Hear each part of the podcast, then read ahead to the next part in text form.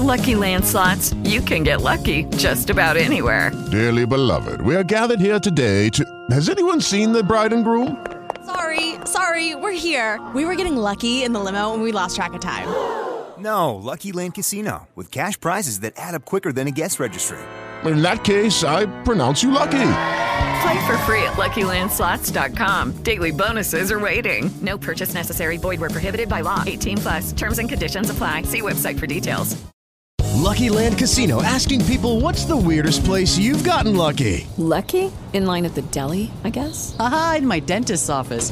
More than once, actually. Do I have to say? Yes, you do. In the car before my kids' PTA meeting. Really? Yes. Excuse me, what's the weirdest place you've gotten lucky? I never win and tell. Well, there you have it. You can get lucky anywhere playing at LuckyLandSlots.com. Play for free right now. Are you feeling lucky? No purchase necessary. Void where prohibited by law. 18 plus. Terms and conditions apply. See website for details. بودكاست سكاي نيوز عربية People are suffering. People are dying. Entire ecosystems.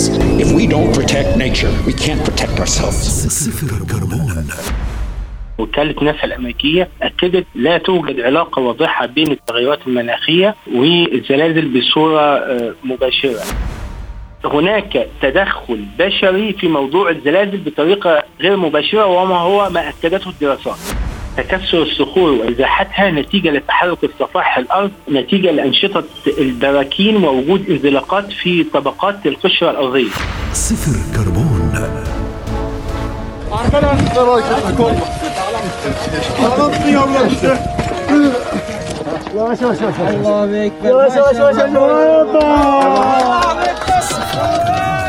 زلزال شرق المتوسط يحصد آلاف القتلى والجرحى في تركيا ساعدني. لا تسحب راسك. ساعدني. اول مره لا تسيب صفر كربون. ما زلنا نتحدث عن تبعات التغير المناخي مستقبلا لكن لم يعلم أحد أن مثل هذه الكوارث قد تحدث. نحن لا نتحدث عن عام 2050 أو 2030 لكننا هنا في 2023 من المؤسف اليوم ابتسام أننا أمام إحدى أكثر الكوارث الطبيعية قوة وضرر هو زلزال تمتد ظلاله الموحشة إلى أكثر من دولة. سنتطرق اليوم نور إلى أسباب هذا الزلزال وما هي البيئة المناخية التي تكون عرضة أكثر لحدوث الهزات القوية. اذا معظم الدول معرضة لزلازل مدمرة لأنها تقع في منطقة جغرافية تعرف بالأحزمة النارية الزلزالية أكبرها وأخطرها حزام المحيط الهادئ أو طوق أو حلقة النار وهي على شكل قوس تمتد على نحو 40 ألف كيلومتر. معلومات هامة ابتسام من تغطيتنا في سكاي نيوز عربية ولكن هنا تطرح إشكالية أخرى عما ينشأ بهذا الحزام وما هي طبيعته المناخية. ينشأ فيها حوالي 90% من أكبر الزلازل على وجه الأرض. تقع في نطاق هذا الحزام تشيلي والولايات المتحدة كندا وروسيا واليابان والفلبين وإندونيسيا بل ونيوزيلندا والقارة القطبية الجنوبية وجبال الأنديز في أمريكا الجنوبية. شهدت هذه الدول أعنف الزلازل. صفر كربون. ما يدفعنا للبحث في هذا الموضوع كان نقطة مثيرة للجدل بين عدد من الدراسات العلمية. الجدل ابتسام هو بين من يصل إلى حقيقة وجود علاقة متصلة بين التغيرات المناخية وبعض الكوارث الطبيعية كالزلازل مثلا وبين من ينفي وجودها حتى. الدكتور حمدي عرفه الخبير البيئي اتفق مع الأطروحة الثانية التي تنفي هذه الصلة وكانت هذه مبرراته. وكالة ناسا الأمريكية في تقرير صادر منها أكدت لا توجد علاقة واضحة بين التغيرات المناخية والزلازل بصورة آه، مباشرة. هذا بالنسبة للأمر الأولاني. الأمر الثاني المعاهد الفلكية والفيزيائية والجيولوجية أكدت أن العلاقة تكون آه، منخفضة للغاية وأقل من صفر لأن مقياس ريختر توضيحا للسادة المستمعين من واحد لعشرة إذا أصبحنا من واحد لأربعة لا يحدث أي أضرار واضحة للسكان حول العالم. عندنا 7 مليار و800 مليون مليون واحد في 214 دولة قد يصيبهم بعض الزلازل والبراكين. المقياس الآخر اللي يختار من أربع لسته متوسط ضرر بالمنازل غير ملحوظ. من سبعة ل 10 هذه الدرجة القصوى يحصل بها تدمير مدن بالكامل وحفر تلك المدن وتصل الاضرار لمدن المجاوره وهذا ما رأيناه في دولة تركيا سجل 7.9 وأصبحت الدول المجاورة الذي تضررت هي الآتي مصر الأردن العراق فلسطين سوريا وخالص العزاء لأسر تلك الدول. وأحب أن أكد على معلومة مهمة جدا.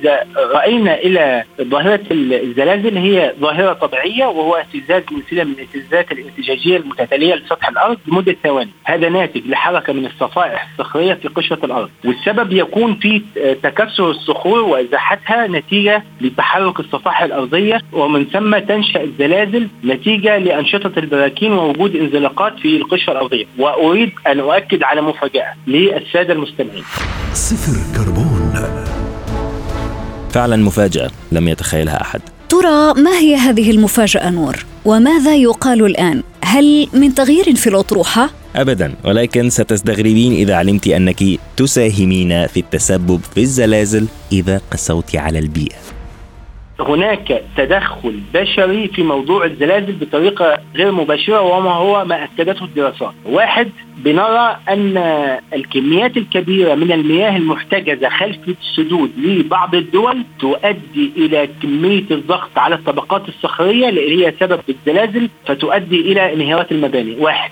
اثنين الأبراج والمباني الشاهقة تؤدي إلى الزلازل لأن يتم الضغط على مكونات الأرض التي تتكون من القشرة والوشاح ولب الأرض. وإذا نظرنا إلى القشرة نجدها أنها تتكون من مجموعة من الحديد. أيضا حفر الأبار يؤثر على مسألة الزلازل استخراج الفحم حفر الأبار النفطية كلها أمور تسبب في التدخلات البشرية. ولكن أرجع للمعاهد القومية والبحوث الفلكية واتفق مع وكالة ناسا الأمريكية أن الأسباب غير البشرية هي ظواهر طبيعية سببها الآتي هي تشقق في الأرض حدوث ارتفاعات في القشرة الأرضية الأمواج العالية تحت سطح الأرض وانهيار المباني والبنية التحتية من النتائج التي تؤدي إلى حدوث الزلازل.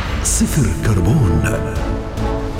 أسباب جيولوجيا المكان عوامل داخلية تفسر لنا كيفية حدوث هذه الزلازل وطبعا نعود لنقول من جديد إن التغيرات المناخية هي من ينبئنا باقتراب الزلازل.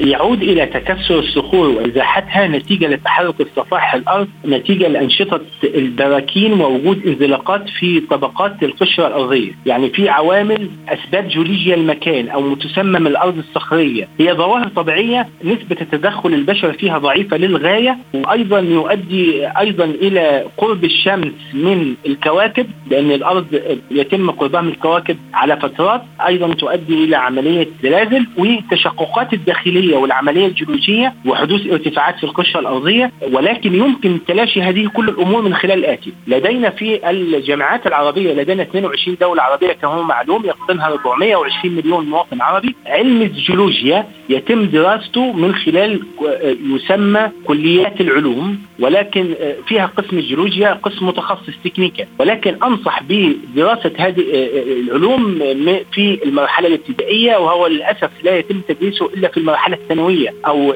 المرحلة المتقدمة أما المرحلة المتوسطة أو الابتدائية لا يتم دراسة الجيولوجيا. يمكن التنبؤ بالعوامل الصخرية والظواهر الطبيعية وتكسر الصخور وأماكن حدوث الزلازل من خلال هذه الدراسات بحيث ان ليس فقط من خلال رصد الزلازل من خلال المعاهد الفلكية والفيزيائية أو من خلال وكالة ناسا ولكن من خلال التنسيق الحكومي في هذا الملف بحيث يتم التنبؤ إن هناك تغيرات مناخية قد تحدث من البراكين والبراكين يؤدي مجموعة من الانفجارات تؤدي إلى تكسر الصخور في قشرة الأرض والوشاح ولب الأرض ثلاث مكونات للارض كل هذه الأمور يمكن التنبؤ بها أن يتم عدم إعمار تلك المناطق وعدم وجود بنية تحتية أو وجود مباني في هذه المناطق ويمكن التنبؤ بها من خلال التنسيق الدولي والحكومي. يعني عندنا في كل دولة هذا معروف سواء عربيا أو دوليا في معاهد فلكية وفيزيائية وفي معاهد خاصة ببحوث الفلكية ترصد مسألة الزلازل ولكن ينقص تصنع عربيا ودوليا واوروبيا وامريكيا. أتحدث هنا عن الدول الأوروبية والأمريكية. أن يكون هناك تنسيق في هذا الملف. للأسف الشديد نسبة التنسيق في هذا الملف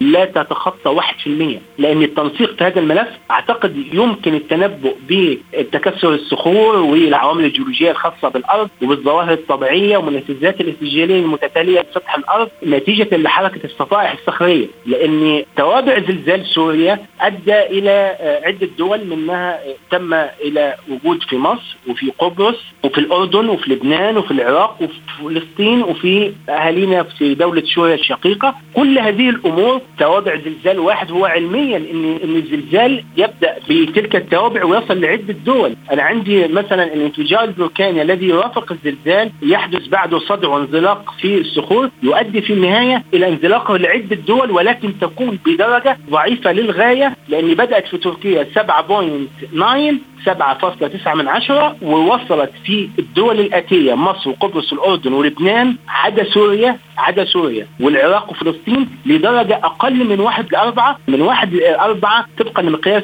ريختر يشعر بها المواطنين العرب لكن لا يحدث أي أضرار. من أربعة لستة يحدث في بعض الأضرار الخفيفة فقط في المنازل دون وجود وفيات. من سبعة لعشرة هذه الدرجة القصوى أن التنسيق الحكومي والعربي والشرق الأوسطي باعتبار أن تركيا موجودة ده أقرب لأوروبا ولكن تقع داخل منطقة الشرق الأوسط. كل هذه الأمور التنسيق الحكومي يمكن التنبؤ بهذه الهزات الأرضية وأيضا من خلال دراسة علم الجيولوجيا بصورة أوسع لأن للأسف الشديد يتم دراسته على استحياء.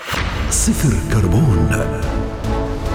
نور أخبرتني أنك تحب القصص التاريخية. صحيح ابتسام. هذه إحدى هواياتي الآن بات بإمكانك الاستماع لأفضل البورتريهات. ما عليك إلا الذهاب إلى بودكاست هذا أنا.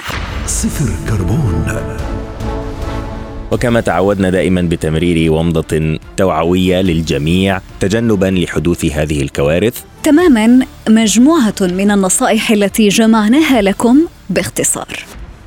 تبدأ بالتنسيق بين الدول العربية والدول الأجنبية المبدأ الأولاني، المبدأ الثاني أن يكون هناك في تعاون وتنسيق بين أجهزة الدولة الواحدة. يعني بنرى في بعض الدول إن المعاهد الفلكية والجيولوجية والفيزيائية تعمل في نطاق والوكالات الأخرى الوكالات الخاصة بعلوم الفضاء تعمل في نطاق آخر، أن يتم التنسيق أن يتم تدريس علم الجيولوجيا بداية من المرحلة الابتدائية والثانوية والمتوسطة وأيضا في الجامعات، أيضا أن يتم التوعية من خلال بالنسبة لبعض المواطنين يتم حفر الأبار نأمل أن يتم حفر الأبار الخاصة بالمياه تحت رعاية الحكومة. وأيضا بعض المواطنين ما يسمى خاصة المواطنين العرب يقومون باستخراج ما يسمى بالمحاجر اللي هي خاصة بالفحم وإلى آخره. يتم بشكل فردي نامل ان يتم تحت رعاية حكومية. العوامل البشرية وهي لكن نسبتها ضعيفة ولكن أشارت لها الدراسات إن الكميات الكبيرة المحتجزه خلف السدود الأبراج والمباني الشاهقة المخالفة التي يتم بنائها بدون ترخيص. نلقى إن في بعض المواطنين المقاولين العرب يتم بناء ابراج قد تصل ل 30 و40 دور وحفر الأبار واستخراج الفحم نامل أن يكون تحت الرعاية الحكومية. وأيضا بالنسبة لمسألة السكن، السكن أن يختار المواطنين أن يتم البعد كل البعد عن الدول اللي تحصل فيها زلازل صفر